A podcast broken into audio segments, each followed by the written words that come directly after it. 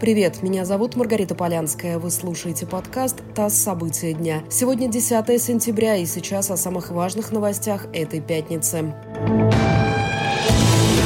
Стали известны детали 28 программ интеграции России и Белоруссии. Их одобрил Совет министров союзного государства. Среди главных договоренностей Москвы и Минска – отмена роуминга, единые рынки нефти, газа и электричества, упрощение автоперевозок и общие требования к торговле.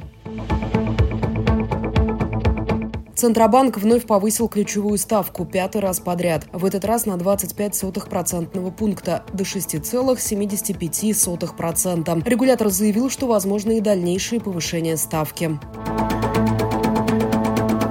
Владимир Зеленский допустил вероятность полноценной войны с Россией, заявил, что это было бы наибольшей ошибкой. Об этом украинский президент заявил на форуме Yes Brainstorming. Зеленский добавил, что если война произойдет, после нее никогда не будет существовать соседство России, Украины и Белоруссии. В Кремле назвали рассуждения о возможности войны России и Украины апокалиптическими.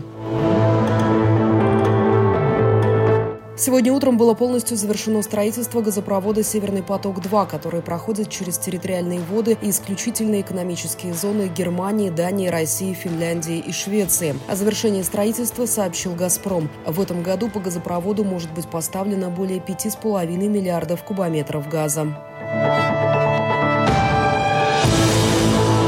Власти Крыма намерены построить новый курортный город на побережье Черного моря. Об этом заявил вице-премьер правительства республики Евгений Кабанов. По его словам, город планируют построить на западном берегу Крыма, но подробности проекта и точное место строительства он не уточнил.